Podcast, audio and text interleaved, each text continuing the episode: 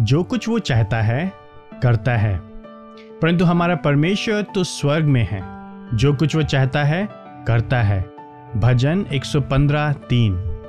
यह पद सिखाता है कि जब भी परमेश्वर कार्य करता है, वह इस रीति से कार्य करता है, जैसे वो चाहता है। परमेश्वर कभी भी ऐसे कार्य को करने के लिए बाध्य नहीं होता है, जिससे वह घृणा करता है। वो कभी भी किसी ऐसी स्थिति में घेरा नहीं जा सकता है जिससे निकलने का केवल अब एक ही उपाय हो कि वह उस कार्य को करे जिसे करने से उसको घृणा है। वह जो कुछ चाहता है, करता है। और इसलिए एक अर्थ में वह जो कुछ भी करता है, उसमें वह आनंद पाता है।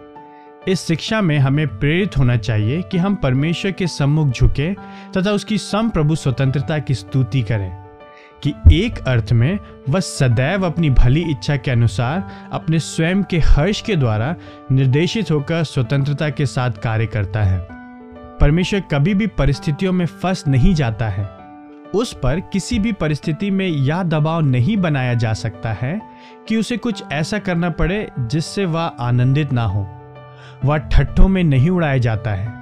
वह कभी फंसता नहीं है या घेरा नहीं जाता या बाध्य नहीं किया जाता है। यहाँ तक कि इतिहास के उस समय में भी, जो एक अर्थ में परमेश्वर के लिए सबसे कठिन कार्य था, अर्थात अपने पुत्र को भी नहीं रख छोड़ने का कार्य, रोमियो आठ बत्तीस, उस समय भी परमेश्वर स्वतंत्र था और अपनी इच्छा के अनुसार कार्य कर रहा था। पॉलुस कहता है कि मृत्यु में यीशु का आत्म बलिदान परमेश्वर के सम्मुख सुखदायक सुगंध तथा बलिदान था। इफिसियों पाँच दो। सबसे बड़ा पाप और सबसे बड़ी मृत्यु और करने के लिए सबसे कठिन कार्य भी आश्चर्यजनक रूप से परमेश्वर पिता के लिए प्रसन्नता की बात थी। और कलवरी की ओर, और कलवरी की ओर जाते समय स्वयं यीशु के पास स्वर्गदूतों की कई टुकड़ियाँ थीं, जो उसके द्वारा उपयोग किए जाने के लिए तैयार थीं। कोई उसे, मेरा प्राण मुझसे नहीं छीनता, किंतु मैं उसे अपने आप ही देता हूँ। यहुन्ना दस अट्ठारह।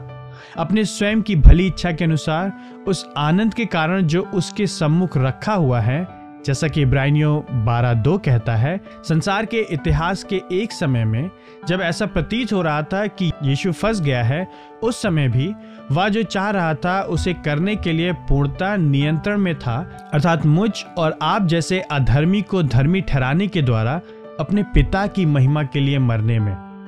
तो आइए हम भय और विस्मय से खड़े हो जाएँ।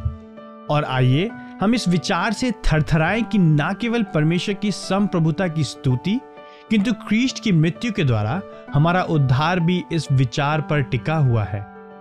परंतु हमारा परमेश्वर तो स्वर्ग में है। जो कुछ वो चाहता है, करता है।